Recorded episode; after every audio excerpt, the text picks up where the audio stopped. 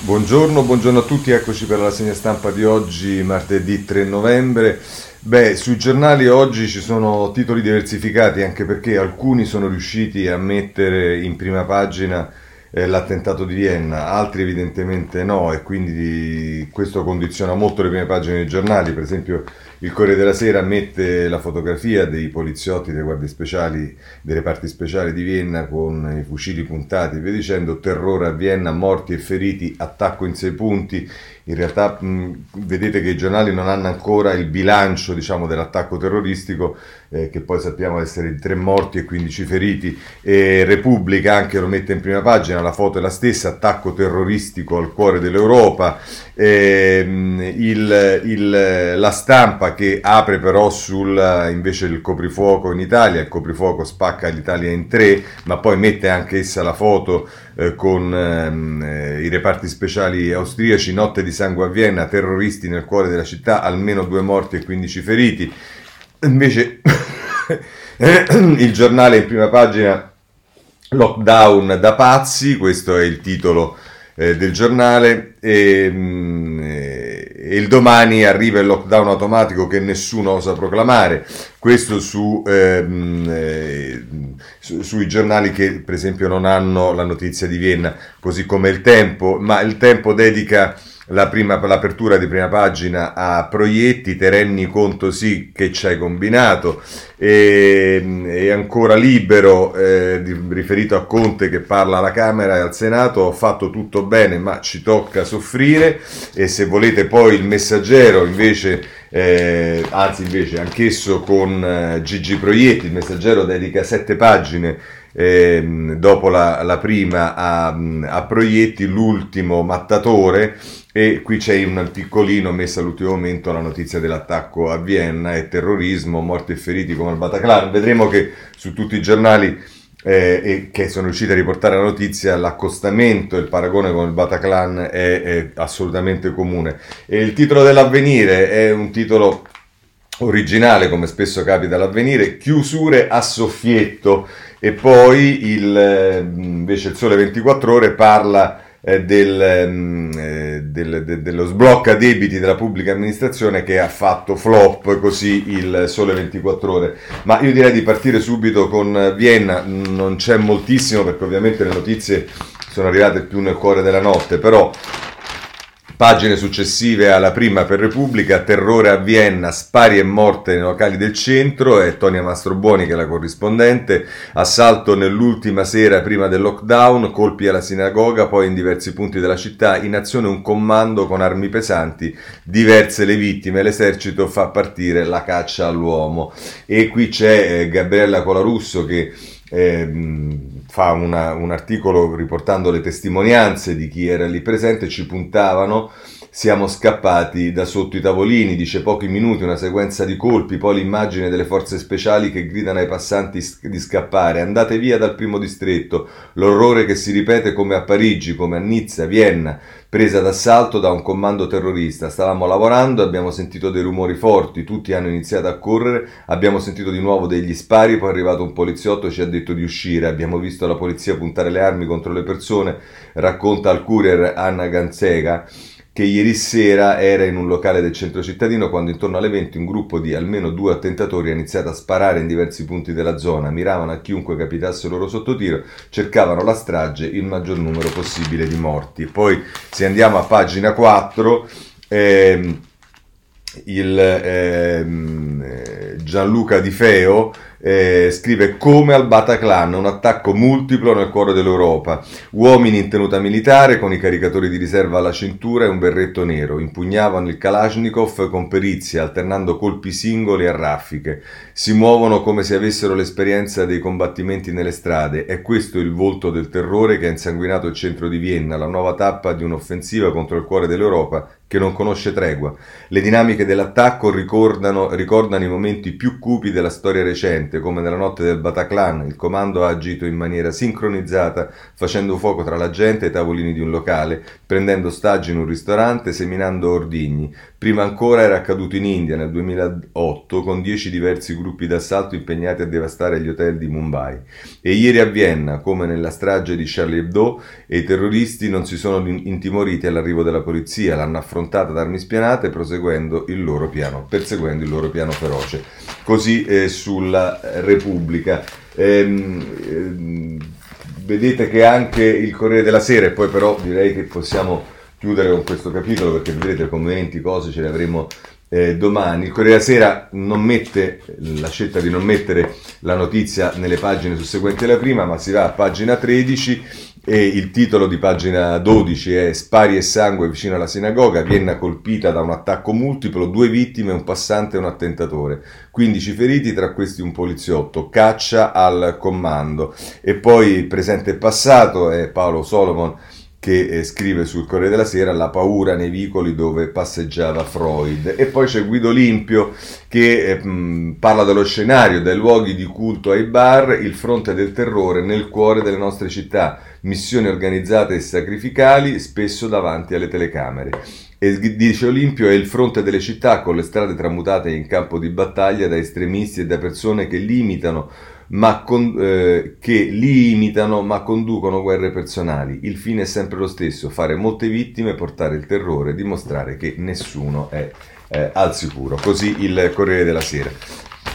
Questo per quanto riguarda l'attentato di Vienna, ma veniamo invece alle cose di casa nostra. Intanto qual è il quadro del, dei numeri. Ieri i numeri ovviamente sono più bassi perché la domenica si fanno meno tamponi e quindi ci dice il Corriere della Sera con Mariolina Iossa, calano i contagi ma con meno test, morti in ogni regione, il numero sale a 233, l'indice di positività stabile al 16%, in Lombardia 200.000 casi dall'inizio dell'epidemia e qui diciamo eh, per l'appunto si il, eh, diciamo, un, un, si, si, mette in evidenza che eh, l'indice di positività è stabile al 16%, quindi è vero che si sono fatti meno tamponi e che quindi ci sono meno contagi, ma eh, a differenza di quello che è accaduto, mi pare, in altri giorni, il, il rapporto tra eh, tamponi e contagi rimane uguale e non cresce a diminuire dei tamponi. Ma ehm, per quanto riguarda i dati, voglio segnalarvi anche la stampa, pagina 10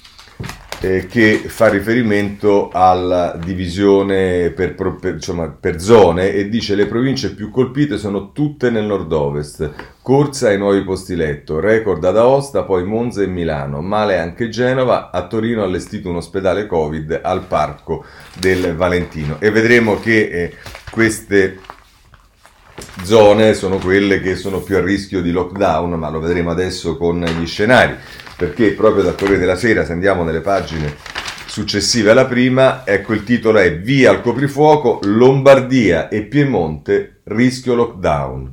Il nuovo DPCM sarà firmato tra oggi e domani, il paese è diviso in tre, più rigore dappertutto, ma possibili altri due livelli nelle singole regioni. E dice Speranza vuole subito le zone rosse, ma i governatori protestano, anche la Liguria potrebbe avere limiti rafforzati. Toti dice siamo borderline. E allora che cosa accadrà? E qui di nuovo c'è un diciamo un piano, eh, lo stop ai movimenti, bloccati a casa la sera dalle 20, le 21 o le 22, queste sono le tre ipotesi del, del quadro nazionale. Poi per quanto riguarda i trasporti, la capienza sui mezzi scende al 50% e qui va detto che eh, diciamo, il tema qual è? È che siccome la gente deve andare a lavorare, perché a prescindere quelli che sono, non vanno a scuola, ma comunque noi invece che aumentare i posti sul, eh, sui mezzi di trasporto, eh, cioè invece che aumentare i mezzi di trasporto in maniera che le stesse persone possano stare con una presenza inferiore al 50% nei mezzi, noi diminuiamo eh, la capienza nei mezzi e quindi poi sarebbe interessante sapere tutta quella gente deve andare a lavorare se non può stare nei mezzi come ci va, ma vabbè. Eh, bar e centri commerciali, limiti nel weekend per cibo e shopping, per quanto riguarda l'istruzione, didattica a distanza per le superiori e per quanto riguarda i viaggi, mobilità blindata nelle aree colpite, e cioè entrerà in vigore il divieto di spostamento da e per le regioni che hanno un livello di rischio elevato. E poi ancora la cultura, il divieto si allarga a musei e mostre. E, ehm, e poi eh, per quanto riguarda le eh, regioni a livello 3, solo spostamenti giustificati, scuole e università saranno chiuse. Quando una regione o una provincia entrano nella fascia di rischio più alta, scattano in automatico le massime restrizioni previste dal, PC, dal DPCM. Misure pesanti a cominciare dalla chiusura di scuole e università. Il lockdown dovrebbe durare tra le due e le tre settimane, il tempo di raffreddare la curva epidemiologica. Si potrà uscire soltanto per lavoro, motivi di salute e di urgenza. Per, muovi, per muoversi bisognerà avere il modulo di autocertificazione che dovrà giustificare il motivo dello spostamento. E invece per quanto riguarda le regioni a livello 2, negozi aperti, blocco per i, per i ristoranti, lezioni online dalla seconda media Dice, nelle regioni che si trovano nel livello intermedio di rischio saranno chiusi bar e ristoranti per tutta la giornata, i negozi potranno rimanere aperti così come parrucchieri, barbieri e centri estetici, i cittadini non avranno limitazioni negli spostamenti se non quello di rispettare il coprifuoco nazionale. La scuola elementare e la prima media non chiuderanno ma per le classi successive sarà prevista la didattica a distanza e rimane la possibilità per i governatori e i sindaci di emanare ordinanze più restrittive, ma questo eh, lo abbiamo già visto. Eh, sempre per quanto riguarda gli scenari, a pagina 7, ehm, eh, a proposito diciamo, di come si stabiliscono poi queste chiusure, eh, il, Corriere della Sera con Valentina Santarpia, ehm, eh, scusate, con Alessandro Trocino, dice così si decidono le chiusure, e cioè eh, dice saranno determinanti la soglia dell'RT e il numero dei posti letto occupati negli ospedali.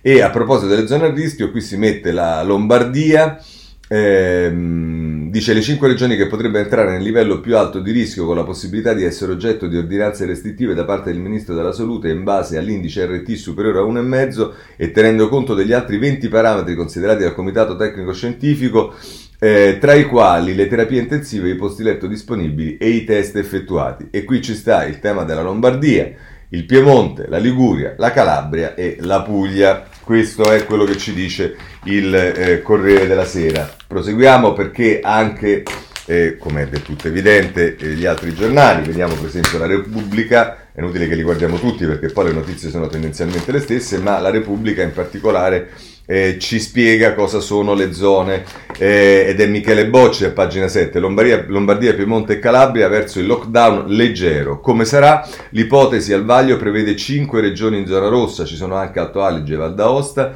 e 3 in quella arancione Puglia, Liguria Campania per tutte le altre valgono le misure nazionali ma sono in bilico anche Veneto e Sicilia. Quindi la zona rossa sarebbe quella con le aperte, eh, aperte solo le industrie e le scuole fino alla prima media.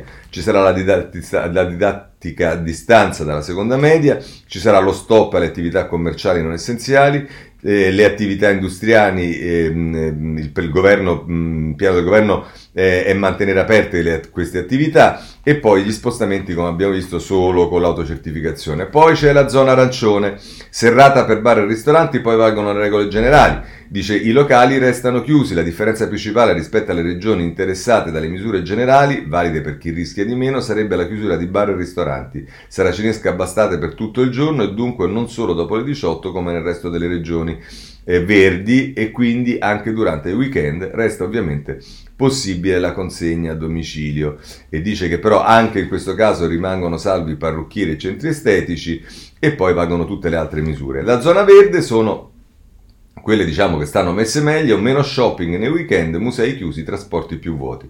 I centri commerciali chiusi nel weekend, stop allo shopping e centri commerciali alla fine della settimana è previsto come misura minima in tutte le regioni.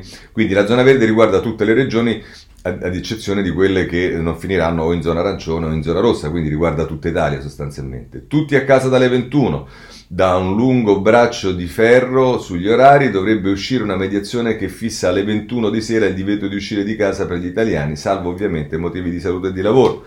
Per quanto riguarda la scuola, la didattica a distanza sarà attiva al 100% nelle scuole superiori perché la circolazione del virus è molto maggiore tra i ragazzi che hanno dai 14 ai 19 anni rispetto ai più piccoli.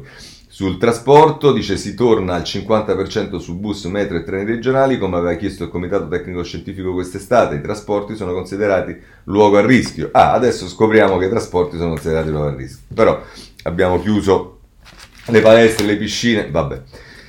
Eh, si fermano anche i musei e va bene, questo l'abbiamo visto, questo da Repubblica a pagina 7. Ora, questi sono giornali che danno più informazione, ovviamente ci sono poi giornali che eh, criticano queste misure, tant'è che il giornale in prima pagina eh, scrive appunto lockdown da pazzi, ci chiudono in casa ma arriva il bonus bicicletta e i PM ordinano arrestate solo se necessario, questo lo vedremo dopo nella parte che riguarda il capitolo giustizia, ma a pagina 2 il giornale la mette così: La stretta in arrivo, oggi il nuovo DPCM, coprifuoco alle 21 e, spot, e stop spostamenti, bus e metro al 50%. Tra le misure che dovrebbero essere previste la chiusura dei centri commerciali, e questo l'abbiamo visto, e poi anche qui si parla dei tre colori a seconda del rischio sulle regole e tutti contro tutti, dice in base ai parametri dell'Istituto Superiore di Sanità saranno stabiliti lockdown locali. Regioni divise, il PD attacca Conte, un caos. E, e, poi Augusto Minzolini che firma un retroscena in prima pagina, così prosegue poi nelle pagine 2 e 3, a forza di cercare alibi salta la catena di comando, il premier Travicello tentenna e scarica la responsabilità e nessuno paga gli errori e vedremo tra poco anche il tema dei rapporti eh, tra il eh, governo e le regioni all'interno della maggioranza, tra governo e opposizione, insomma ce n'è un po' eh, di tutti i tipi. Eh, visto il eh, giornale e scusate, devo solo controllare che mi ha segnato anche. Eh, ah sì, perché il giornale a pagina 6, eh, parlando del, del, virus, a proposito di scenari, eh, ci dice che il Covid mutato in estate ora è più contagioso, idea lockdown o lockdown periodici, lo conferma la conferma degli studi, il virus più pervasivo, gli esperti dicono chiudere una settimana al mese, quindi nello scenario c'è anche l'ipotesi, dovendo convivere col, col virus, che queste chiusure a singhiozzo, a soffietto, come dice l'avvenire, e poi sono ehm, chiusure che ci porteremo appresso presumibilmente fino a che non ci sarà il vaccino, ma ci sarà il vaccino per tutti e in forma ordinaria, diciamo. Il domani in prima pagina la mette così, come abbiamo visto, arriva il lockdown automatico che nessuno osa proclamare. Governo e regioni trovano un accordo per evitare il costo politico delle decisioni impopolari, le chiusure scattano sulla base di, virgolette, dati oggettivi, gli elettori non sapranno con chi protestare. E questo è il tema, ritorniamo eh, a uno dei temi, ma vedremo che poi ci sarà anche quello dei dati, e perché appunto eh, qui torniamo al solito discorso. Sì, il, il, il, il, ragionamento è noi abbiamo i dati, vi diciamo che sono drammatici e voi vi dovete fidare e che non dovrebbe funzionare esattamente così, cioè fateci sapere quali sono queste evidenze scientifiche. Allora andiamo sulla pagina 12 di Repubblica con Tito Boeri e Roberto Perotti che dicono questo, il titolo è Dagli asintomatici all'indice di contagio, i 5 errori da non commettere. L'RT non è sufficiente, serve la percentuale di positivi nelle città e nei territori regionali. Un'indagine ora possibile grazie ai tamponi rapidi. E scrivono, tra l'altro, ovviamente un'intera pagina non posso leggerla tutta, dice ma senza voler entrare in campi che non conosciamo, da economisti con qualche rudimento di statistica ci permettiamo di segnalare 5 errori frequenti di interpretazione dei dati sul Covid che possono indurre scelte sbagliate. E intanto l'indice RT, i provvedimenti sulle chiusure vengono presi soprattutto sulla base dell'indice RT.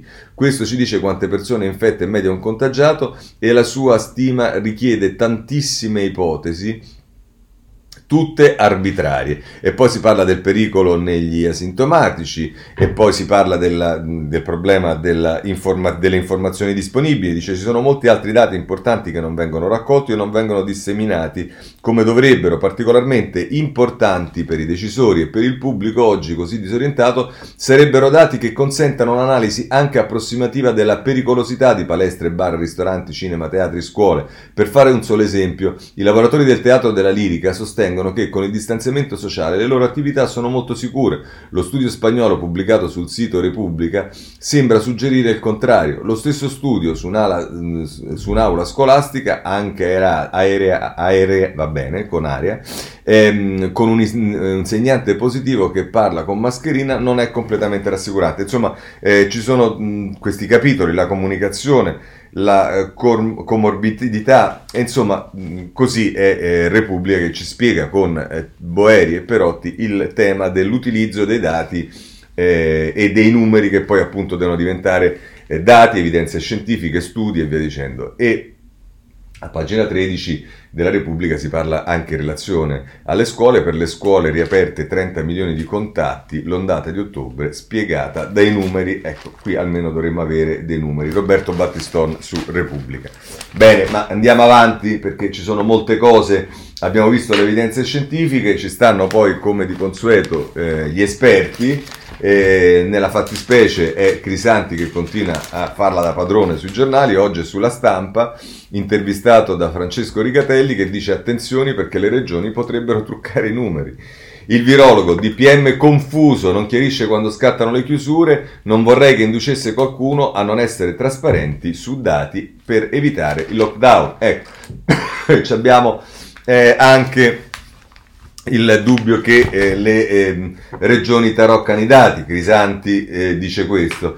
C'è tutto il tema del vaccino, ha sentito Conte, ci ha detto che il vaccino arriverà eh, già a fine anno e che quindi c'è speranza, eccetera, eccetera. In realtà speranza c'è, ma è il ministro della salute, per il resto il vaccino, seppure dovesse arrivare, eh, diciamo poi dovrà essere distribuito, bisognerà scegliere le priorità e il problema ce lo pone la stampa, pagina 12 con Ilario Lombardo e Luca Monticelli. Vaccini in arrivo ma non c'è il piano per distribuirlo. Disponibili da dicembre 3 milioni di dose e l'Italia rischia di non essere pronta, mancano ancora le procedure operative dalla catena del freddo ai, catena del freddo ai trasporti. Dice prima che eh, scrivono Lombardo e Monticelli, prima che le fiale anti-Covid siano disponibili nelle ASL, nelle farmacie negli studi dei medici di base, c'è tutta una filiera da costruire. Bisogna dotare gli aeroporti di celle frigorifere e snellire le procedure burocratiche doganali.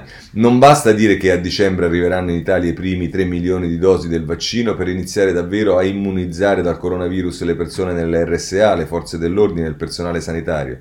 La Germania e il Belgio stanno già studiando un piano per velocizzare velocizzare la spedizione e individuare grandi strutture dove vaccinare milioni di persone in brevissimo tempo. Noi no. Manca un mese e il governo rischia ancora una volta di farsi trovare impreparato.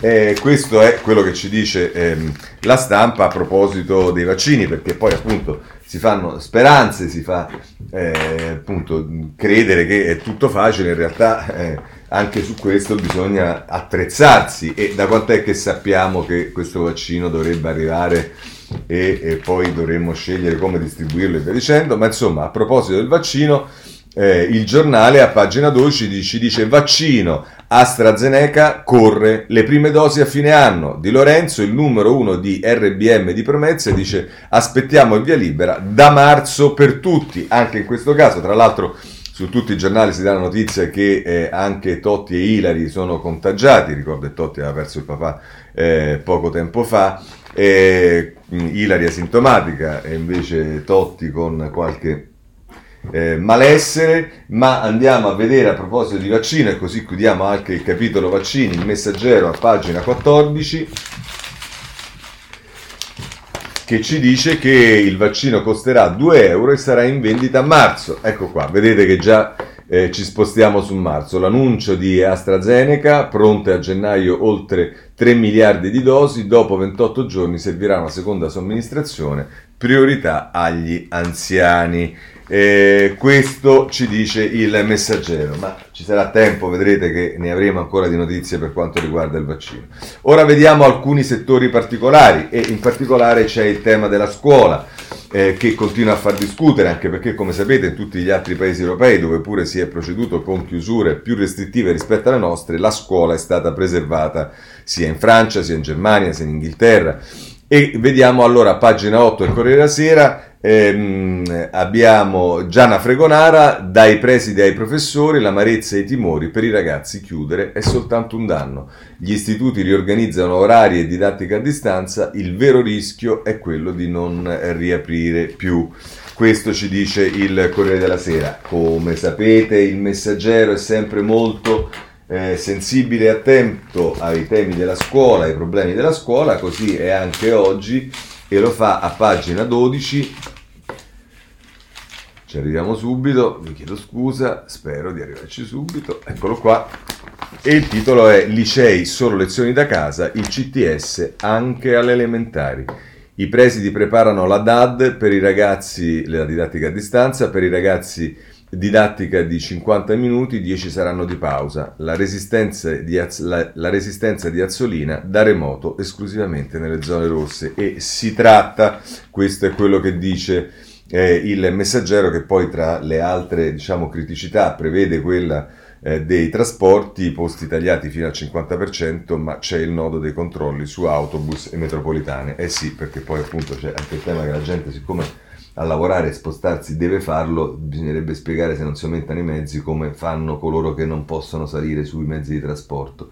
Eh, a proposito di scuola, anche l'avvenire, sapete, è attento ai temi della scuola e oggi a pagina 7 eh, ci dice sostanzialmente si evidenzia quelle che sono le scelte del governo alle superiori solo didattica a distanza, stop anche a seconda e terza media, il governo si appresta a varare il ritorno della DAD sostanzialmente al 100% eh, su spinta del Comitato Tecnico Scientifico. Eh, andiamo adesso a parlare invece del tema che riguarda i medici, gli ospedali, insomma problemi di varia natura che riguardano l'organizzazione del sistema sanitario nazionale. E allora, innanzitutto il Corriere della Sera, a pagina 9, ci parla dei medici, medici di base, divisi sui tamponi. Eh, Cricelli del SIMG dice nessuno può tirarsi indietro, mentre Rossi dell'Ordine di Milano dice è rischioso e manca il tempo. Eh, e poi c'è la lettera del Luca eh, Musso che, eh, che, è un dottore, dice fare test rapidi in ambulatorio non è il nostro ruolo, lasciateci assistere i pazienti e filtrare i recovery in ospedale. E qui come vedete anche su questa eh, decisione di coinvolgere i medici di base ci sta eh, dibattito e anche eh, diciamo all'interno della categoria, lo vediamo comunque eh, ehm, sulla Repubblica, pagina 15, il tema eh,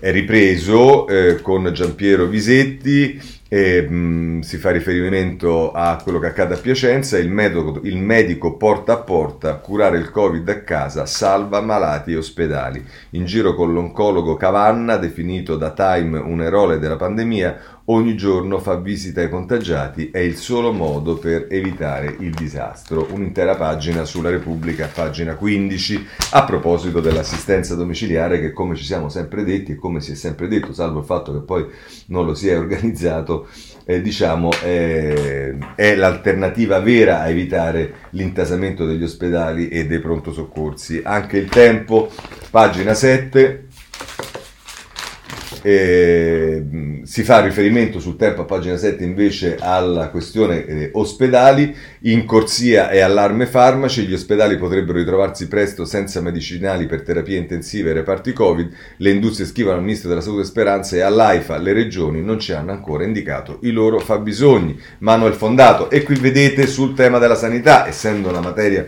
come si dice eh, a metà tra il governo e le regioni eh, c'è il tema che eh, riguarda per esempio l'approvvigionamento che dovrebbe dipendere dalle regioni e non dal governo. Ma a proposito di ehm, eh, ospedali, voglio segnalarvi sulla pagina 7 del Sole 24 ore eh, ricoveri a 20.000, ospedali in crisi, caccia ai Covid hotel. L'allarme dice pressioni massima nei reparti dei pazienti meno gravi, servono strutture alternative e i medici chiedono più cure a casa. A Milano due alberghi per isolare gli asintomatici in quarantena.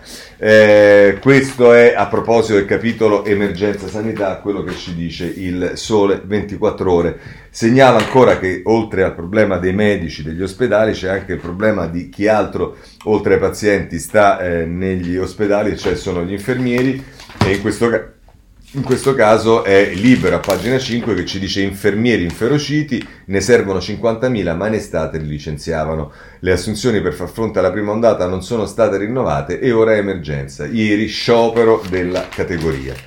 Bene, spostiamoci su un altro eh, tema che, eh, ma lo dico en passant, eh, è quello dei negazionisti perché il Corriere della Sera pubblica A pagina 11 un'intera pagina a firma di Ilaria Capua, il gioco rischioso dei negazionisti ci coinvolge tutti.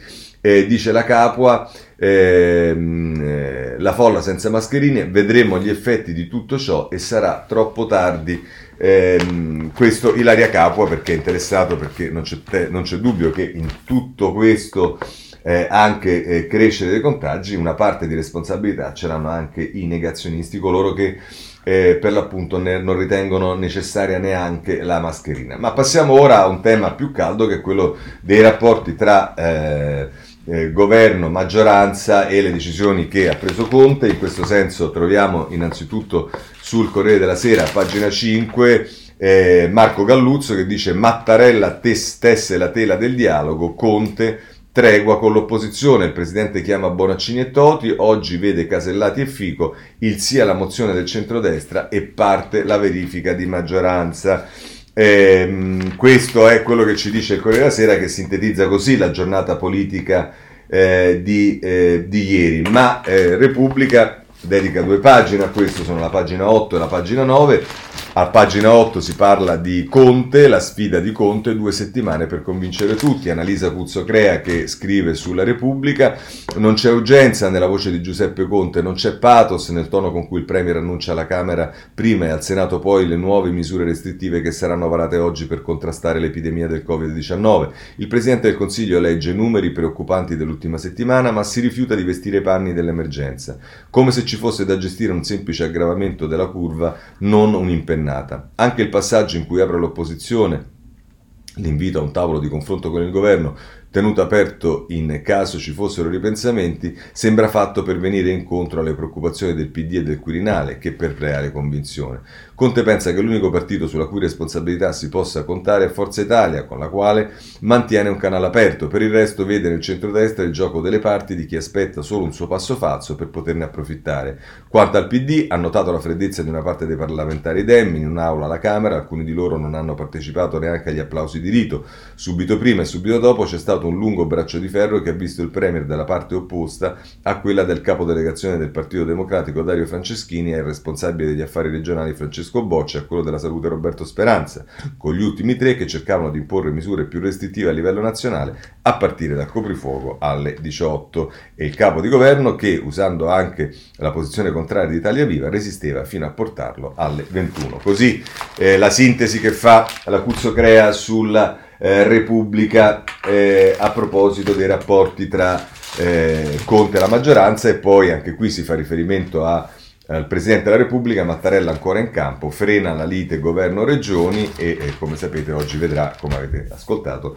anche i presidenti di Camera e Senato. Anche la stampa a pagina 4 eh, si occupa delle questioni interne al governo, che però ovviamente non è pagina 4 e quindi chissà quale pagina sarà.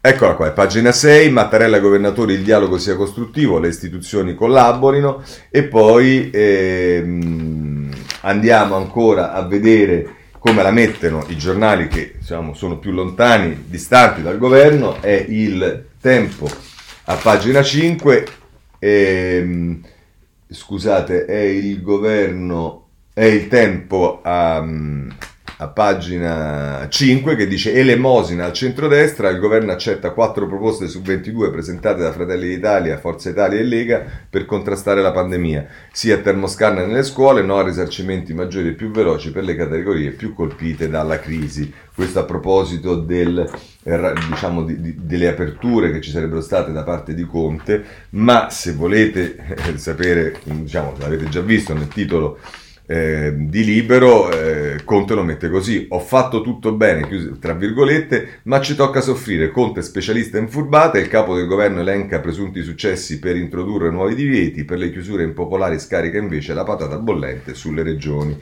E poi appunto dice il centro-destra non ci sta e presenta un contropiano, ma questo lo vedremo veramente eh, a breve, perché adesso vorrei segnalarvi eh, alcuni editoriali sulla diciamo, politica ehm, nei rapporti all'interno della maggioranza, insomma gli scenari, un, un po' di tutto. Innanzitutto segnalo Mario Monti sulla, ehm, sul Corriere della Sera, pagina 26, eh, che eh, si occupa esattamente della cosiddetta unità nazionale. L'unità nazionale è possibile di fronte all'emergenza. È un lungo articolo che si conclude sostanzialmente con questo ehm, ehm, testo. Ma l'unità nazionale oggi è indispensabile, oggi è possibile. A mio parere è possibile, dice Monti, una forma leggera di unità nazionale che a ben vedere è anche l'unica richiesta dalla situazione attuale. In questo momento sono frustrati sia il Parlamento sia le opposizioni. La loro frustrazione è giustificata perché nell'uno o nell'altra anche se volessero avrebbero la possibilità di dare contributi propositivi. Hanno sì e no il diritto di mugugno, che lo ius murmurandi sia esercitato nelle aule parlamentari o sulle piazze, esso riduce la credibilità del governo e accresce la rabbia nel paese. In questi giorni le opposizioni hanno dato segnali di disponibilità e di dialogo. Anche in questa occasione il maggior senso di responsabilità è venuto da Silvio Berlusconi. I suoi voti sono disponibili per aiutare l'Italia, ha detto non certo per aiutare il governo, ma questo è sufficiente. Giorgia Meloni e perfino Matteo Salvini hanno dato qualche segno di disponibilità. Sarebbe un grave errore se il governo non raccogliesse questi segni in modo sostanziale mondiale e non ha nulla da temere. Se tutti noi saremo presto, eh, se tutti noi saremo presto lockdown, il presidente Conte nel bene e nel male è lock, locked in. Nessuno gli toglierà quella poltrona, elezioni o anche solo una crisi di governo per cambiare rapidamente il capo non sono verosimili per ragioni ben note. E poi, a quale scopo? Io, per esempio, non vedo nessun politico o tecnico disponibile o meno che sia chiaramente più adatto di Conte a gestire questa crisi. Non vedo la necessità di creare un nuovo organo, una cabina di regia, una commissione bicamerale come luogo istituzionale in cui creare, cercare di forgiare un minimo di unità nazionale. Dunque non c'è da cambiare il direttore d'orchestra, non ci sono da introdurre nuovi strumenti, c'è solo da modificare lo spartito.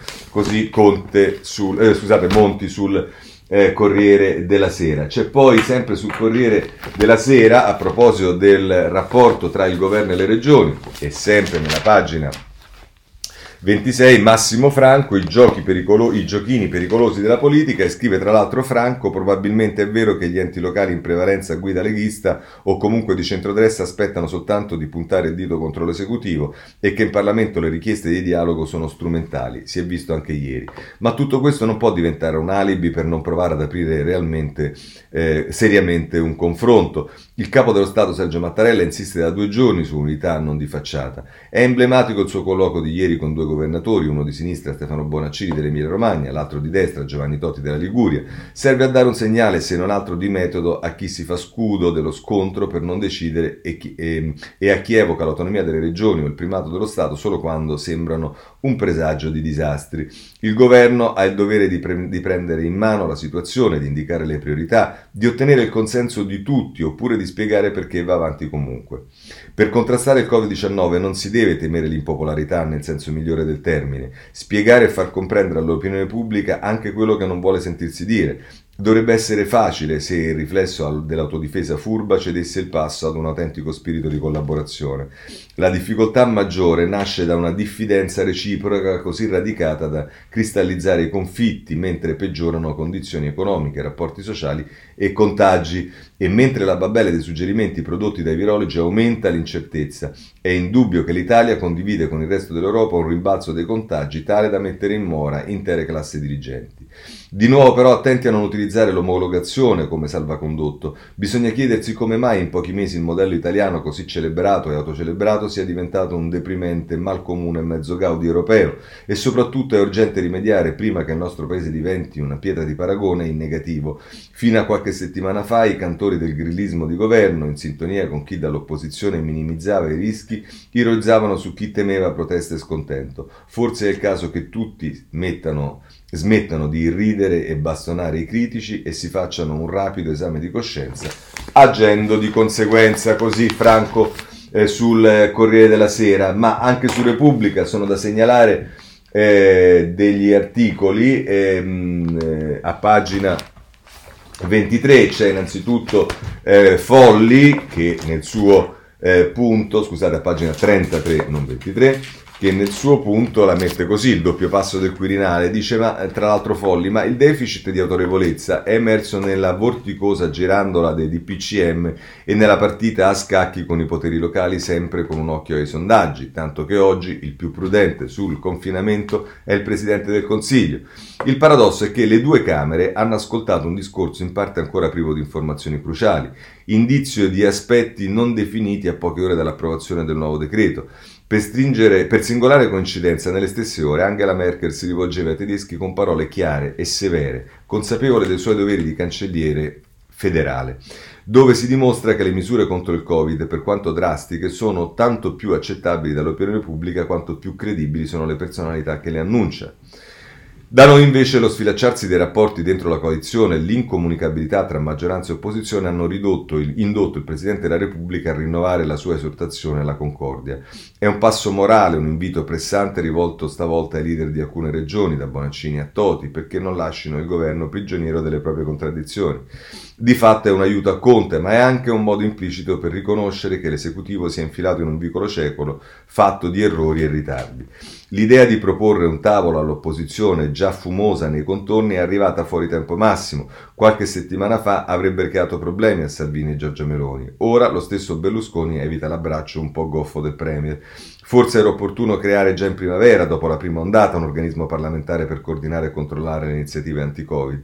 Le Camere avrebbero avuto un riconoscimento, le opposizioni non si sarebbero potute sottrarre e il governo sarebbe stato sottoposto a un controllo istituzionale. Si è imboccata un'altra strada e oggi non ci sono facili vie di uscita. L'astensione delle destre sulle comunicazioni del governo non lascia presagire svolte radicali. D'altra parte lo scenario dell'unità nazionale resta remoto. Presuppone, a differenza di quello che dice Monti, presuppone un diverso eh, quadro politico e un negoziato a tutto campo a cui non potrebbe essere estraneo il Presidente della Repubblica, sia pure nelle idonee forme costituzionali. Si dovrebbe immaginare quantomeno una trattativa estesa alle risorse del Recovery Fund e l'opposizione chiederebbe, come ha già fatto, un impegno per le elezioni nel 2021, prima del semestre bianco, con una legge elettorale che è ancora da scrivere, al momento il massimo di concordia è quella favorita dagli appelli al buonsenso del capo dello Stato. Potrebbe non bastare se la crisi sociale e sanitaria si aggravasse nelle prossime settimane. Così eh, la mette Folli, ma anche sulla Repubblica, un po' a specchio con quello che eh, scrive al Corriere della Sera, c'è chi si occupa del rapporto tra il governo e le regioni ed è Claudio Tito che ehm, firma un articolo intitolato Il balletto delle responsabilità e che tra l'altro dice la procedura che oggi il governo adotterà per varare i provvedimenti più severi denuncia una carenza, una insufficienza di guida. Il Presidente del Consiglio, contrario fin dall'inizio a disposizioni meno indulgenti rispetto a quelle in vigore, assumerà delle linee guida comunque non particolarmente rigide e scaricherà sui numeri degli scienziati, questo è sicuramente un aspetto positivo dopo il rigurgito partito negazionista di cui anche le forze di minoranza si sono fatte portavoce, e sul ministro della Salute Roberto Speranza il peso delle scelte più gravose per i cittadini. Se domani alcune regioni infatti dovranno far fronte ad un nuovo lockdown, la responsabilità o la colpa ricadrà esclusivamente sul titolare della salute. Speranza avrà il compito solitario di stabilire se la Lombardia o il Piemonte o la Calabria dovranno chiudere o meno. Un lavoro ingrato. Si tratta per il capo di governo di un grande trasferimento di autorità, ma anche di una rinuncia all'esercizio della leadership. Il ruolo del ministro, eh, il ruolo del ministro senza dubbio crescerà, ma è fisiologico o stiamo assistendo ad una distorsione dei rapporti politici dentro l'esecutivo? Nella scorsa primavera Conte indubbiamente ha visto crescere il suo consenso nell'opinione pubblica. È accaduto perché dinanzi ad un'emergenza si è esposto in prima persona, come si dice ci ha messo la faccia, ha mm, esercitato la sua leadership e gli italiani hanno risposto positivamente.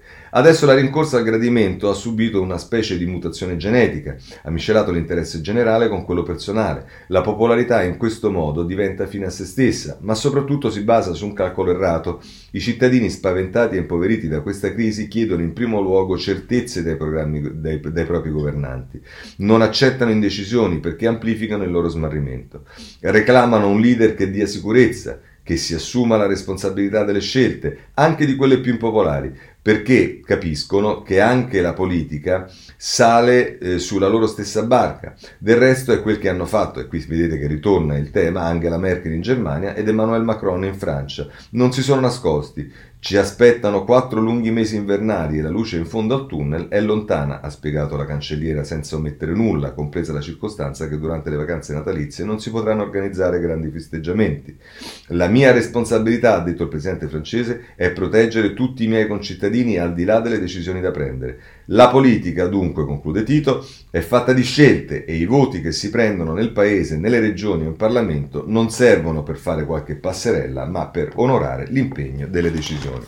E insomma, vedete, prosegue da parte dei principali giornali, ma sostanzialmente una uh, critica forte nei confronti del Premier. E qui, se volete, abbiamo anche la posizione del messaggero, anch'esso con i suoi giornalisti molto critico nei confronti di, gover- del, di Conte e del governo, ma anche, diciamo la verità, delle opposizioni, insomma, del sistema Italia. E qui Enrico Olfi che a pagina 15 del messaggero inizia in prima pagina, ma insomma conclude il suo articolo intitolato Le misure tardive che allungano i tempi di ripresa e dice tra l'altro Ricolfi.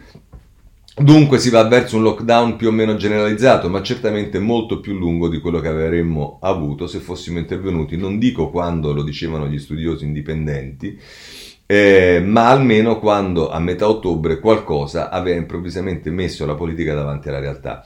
E dire che se fossimo intervenuti allora la curva in questi giorni darebbe i primi segnali di rallentamento e noi saremmo tutti meno angosciati. Resta la domanda, perché la politica ci è ricascata come a febbraio?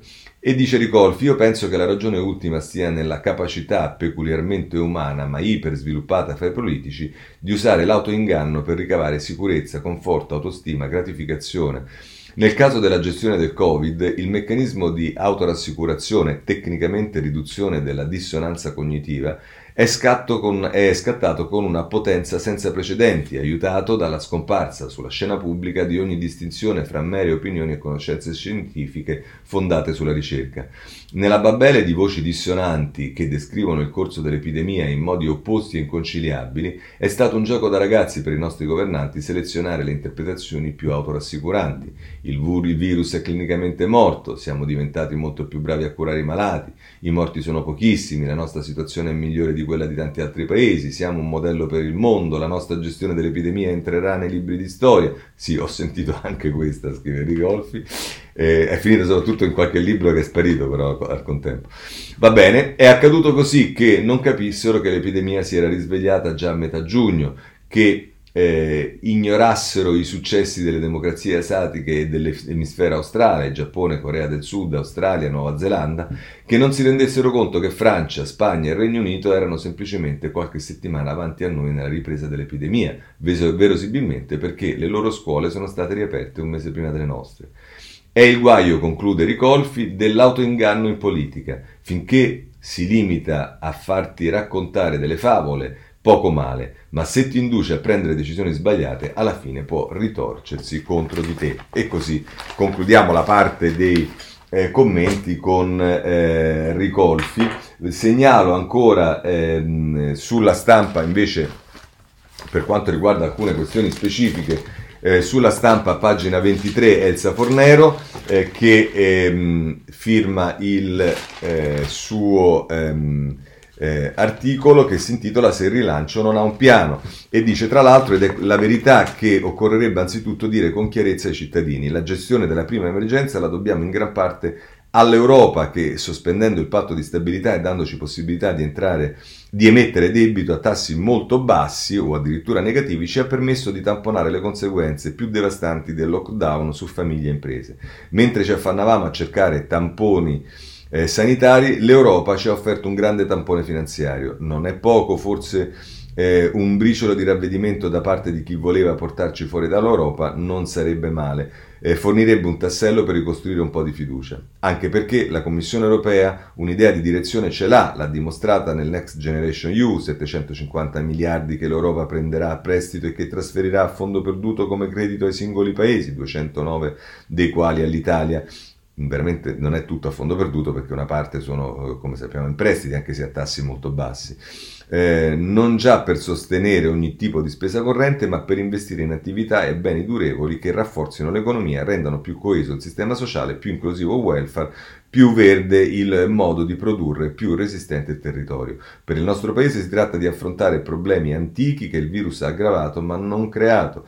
Far far tornare la nostra produttività almeno a livello medio europeo, adottare la digitalizzazione per governare e non subire gli effetti della rivoluzione tecnologica, combattere gli abbandoni scolastici, aumentare la qualità dell'istruzione e il numero dei laureati, investire nella formazione professionale e nell'apprendimento in ogni fase della vita, valorizzare la ricerca a cui destiniamo metà delle risorse della Francia e della Germania. Su tutto poi vi sono gli investimenti in sanità, secondo un piano in cui il MES avrebbe già potuto fornire le risorse finanziarie, ma che non è stato preparato nelle more di una discussione surreale su questa fonte di finanziamento. Delle ingenti risorse che l'Europa metterà a disposizione, gli italiani sono stati informati e con grande enfasi che arriveranno già nella prima parte del prossimo anno ma non sanno come saranno spesi, per chi e in quali tempi. Non hanno un'idea dei progetti né delle priorità e in questo grande vuoto di programmazione, di ricerca e di buon punto di equilibrio tra i bisogni immediati e i programmi che si alimenta, che i programmi che si alimenta il malcontento generale, che neppure i ristori riescano a placare.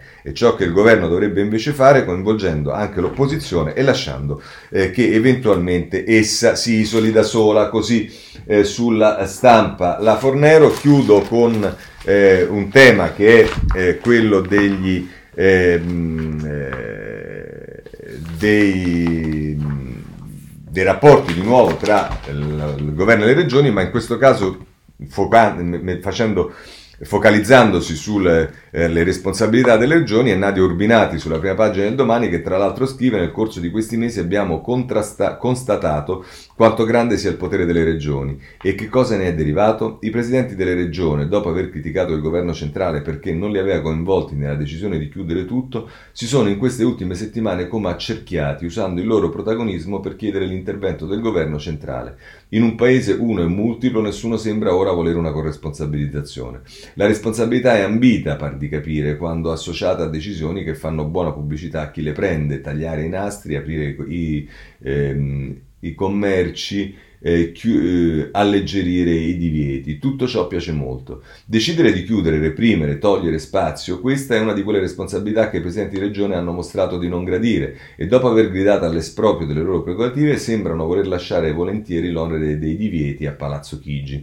In questa crisi che richiederebbe solidarietà nazionale a partire dai territori, le regioni hanno dimostrato di essere parte del problema anche a causa di quel coacervo di poteri concorrenti e mai defi- definiti, messo in piedi dal titolo quinto. Mai definiti, qualcuno ha tentato di definirli, non mi ricordo come era schierata Nadia Obbinati sul referendum, sulla riforma costituzionale del 2016, ma è inutile che perdiamo tempo in questo. Bene, abbiamo visto il quadro, mm, c'è da segnalare per quanto riguarda diciamo, eh, le opposizioni eh, che eh, la stampa per esempio ci dice Salvini e Meloni si piegano a Berlusconi, il centrodestra alla fine sceglie l'astensione eh, sul documento del, sul, sulla risoluzione del governo e se volete anche il giornale, che è il giornale diciamo più vicino alla destra, no, insomma tra i più vicini alla destra, eh, ci dice a pagina, ehm, eh, scusate, no, è libero, a pagina 4, la mette così, eh,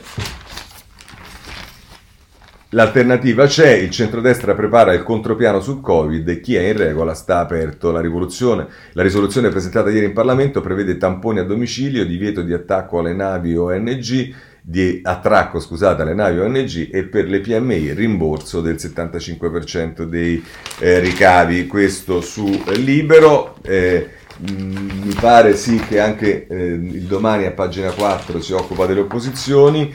Eh, Emiliano Fittipaldi, stadi aperti, basta mascherine, la destra non può dare lezioni, collega e Fratelli d'Italia sarebbe stata una strage. Salvini e Meloni oggi attaccano il governo sulla gestione della seconda ondata del virus, ma per mesi hanno appoggiato i negazionisti, boicottato il tracciamento e criticato gli scienziati. E così anche l'opposizione è servita sul eh, domani. Spostiamoci eh, adesso mh, mm, semplicemente eh, su un capitolo e quello riguarda in tutto questo bailame anche quali sono poi i provvedimenti che il governo prende sul piano economico perché ovviamente questa seconda ondata sta facendo rivedere un po' i conti eh, in ogni parte per quanto riguarda la manovra. E la Repubblica pagina 11 la mette così, più aiuti alle zone rosse dal governo 1,5 miliardi a partite IVA e eh, artigiani. Eh, se volete il giornale a pagina 10 invece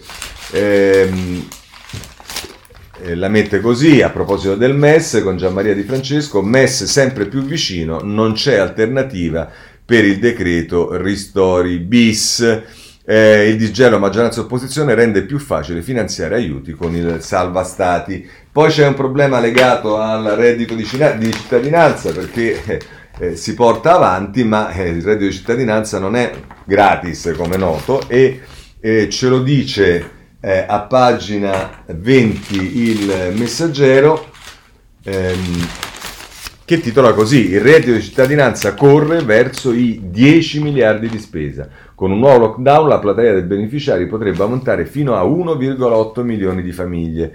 E intanto nella maggioranza cresce la pressione per un nuovo deficit da destinare ai ristori alle aziende. Questo a proposito della eh, manovra. C'è da segnalare ancora eh, l'avvenire a pagina 4 che la mette eh, così in vista del nuovo scostamento sul deficit spiraglio per il MES, quindi come vedete le voci su un possibile eh, diciamo, ripensamento eh, sul MES ci sono. E poi come vi ho detto il Sole 24 ore in prima pagina, poi prosegue nella terza con Gianni Trovati, lo sblocco a debiti della PA ha fatto flop. Il governo voleva cancellare il 70% delle fatture arretrate, ma non è andato oltre il 10%. Su 12 miliardi stanziati, gli enti debitori hanno chiesto poco più di 2 miliardi.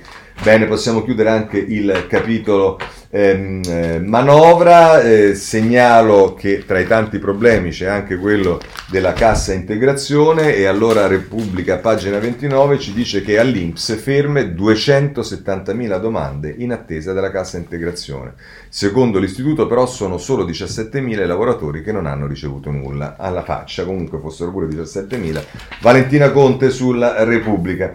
Capitolo giustizia, segnalo quello che vi dicevo all'inizio, cioè che eh, a pagina 18 del, ehm, del, del giornale eh, c'è una presa di posizione del procuratore generale della Cassazione ehm, che dice arrestate soltanto se necessario. Per il, pubblico, per il procuratore generale della Cassazione le carceri sono una parateria per i contagiati da Covid. Evitare.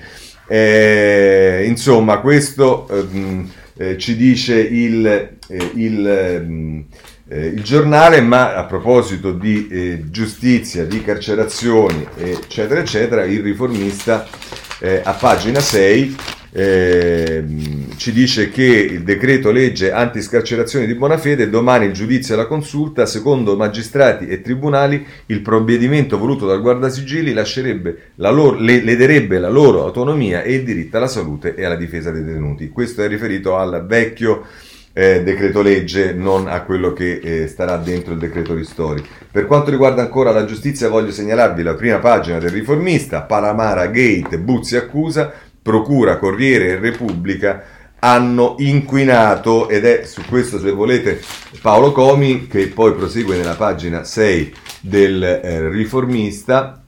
Scusate ci arriviamo eccolo qua eh, che dice ha fatto un esposto alla procura di Perugia, il libro di Bonini ha rivelato le indagini su Suburra una, con un anno d'anticipo, idem per il RAS delle nomine, Repubblica e Corriere hanno violato il segreto. Questo è Salvatore Buzzi che eh, vedremo che, cosa, eh, come, che, che seguito avrà questa sua iniziativa giudiziaria.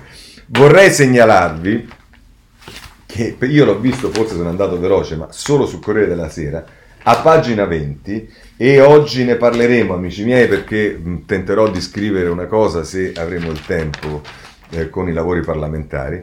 Perché a pagina 20 del Corriere della Sera in un trafiletto in basso a destra abbiamo questo titolo Serra, illegittimo il sequestro del PC non c'era il reato.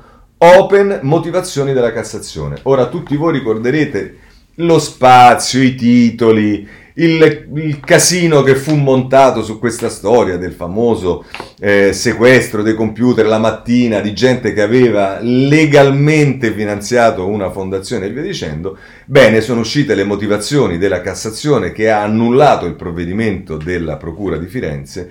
Eh, sono 40 righe, Antonella Mollica, ma almeno merito al Corriere della Sera che queste eh, 40 righe le ha messe eh, voi dite perché la notizia è arrivata ieri sera, benissimo, allora vedremo domani quale sarà lo spazio che sarà dato sui giornali. Voi notoriamente, come sapete, io non leggo il Fatto Quotidiano, ma immagino che ci sarà oggi la prima pagina di Travaglio su questo argomento. Vedremo, vedremo, ci sarà da divertirsi. Anzi, purtroppo non c'è da divertirsi perché questo è eh, un sistema giustizia che fa piangere, però questo è quello che abbiamo di fronte. Benissimo, di proietti vi ho detto, in particolare Il Tempo e Il Messaggero, che sono i due giornali romani eh, danno grande spazio ehm, alla morte di Gigi Proietti, che vi abbiamo già annunciato ieri mattina in apertura di rassegna stampa, ma ieri è morto anche eh, padre sorge e l'avvenire a pagina 18 eh, lo ricorda, sorge vita tra Vangelo e politica, è morto il gesuita che fu protagonista della primavera di Palermo e voce ascoltata nell'impegno civile, fedele al Vaticano II,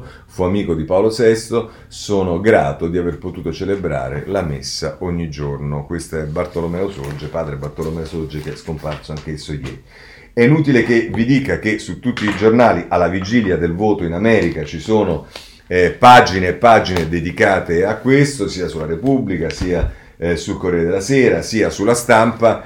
Eh, potrete sicuramente vederle. Tra l'altro, questa notte eh, inizieranno tutte le maratone di tutti i giornali, di, tutti, di tutte le televisioni. Domani non so se i giornali, a meno che se, se, se, il risultato sarà combattuto, temo che i giornali daranno solo delle possibili orientamenti, se invece darà qualcosa di certo è possibile che rifaranno la battitura delle prime pagine, però sicuramente domani mattina, eh, magari un po' insonoliti, saremo in grado di darvi qualche informazione aggiuntiva su quello che è l'esito di queste importanti elezioni negli Stati Uniti. Per ora è tutto, vi saluto e se volete ci sentiamo domani mattina per la rassegna stampa. Buona giornata a tutti.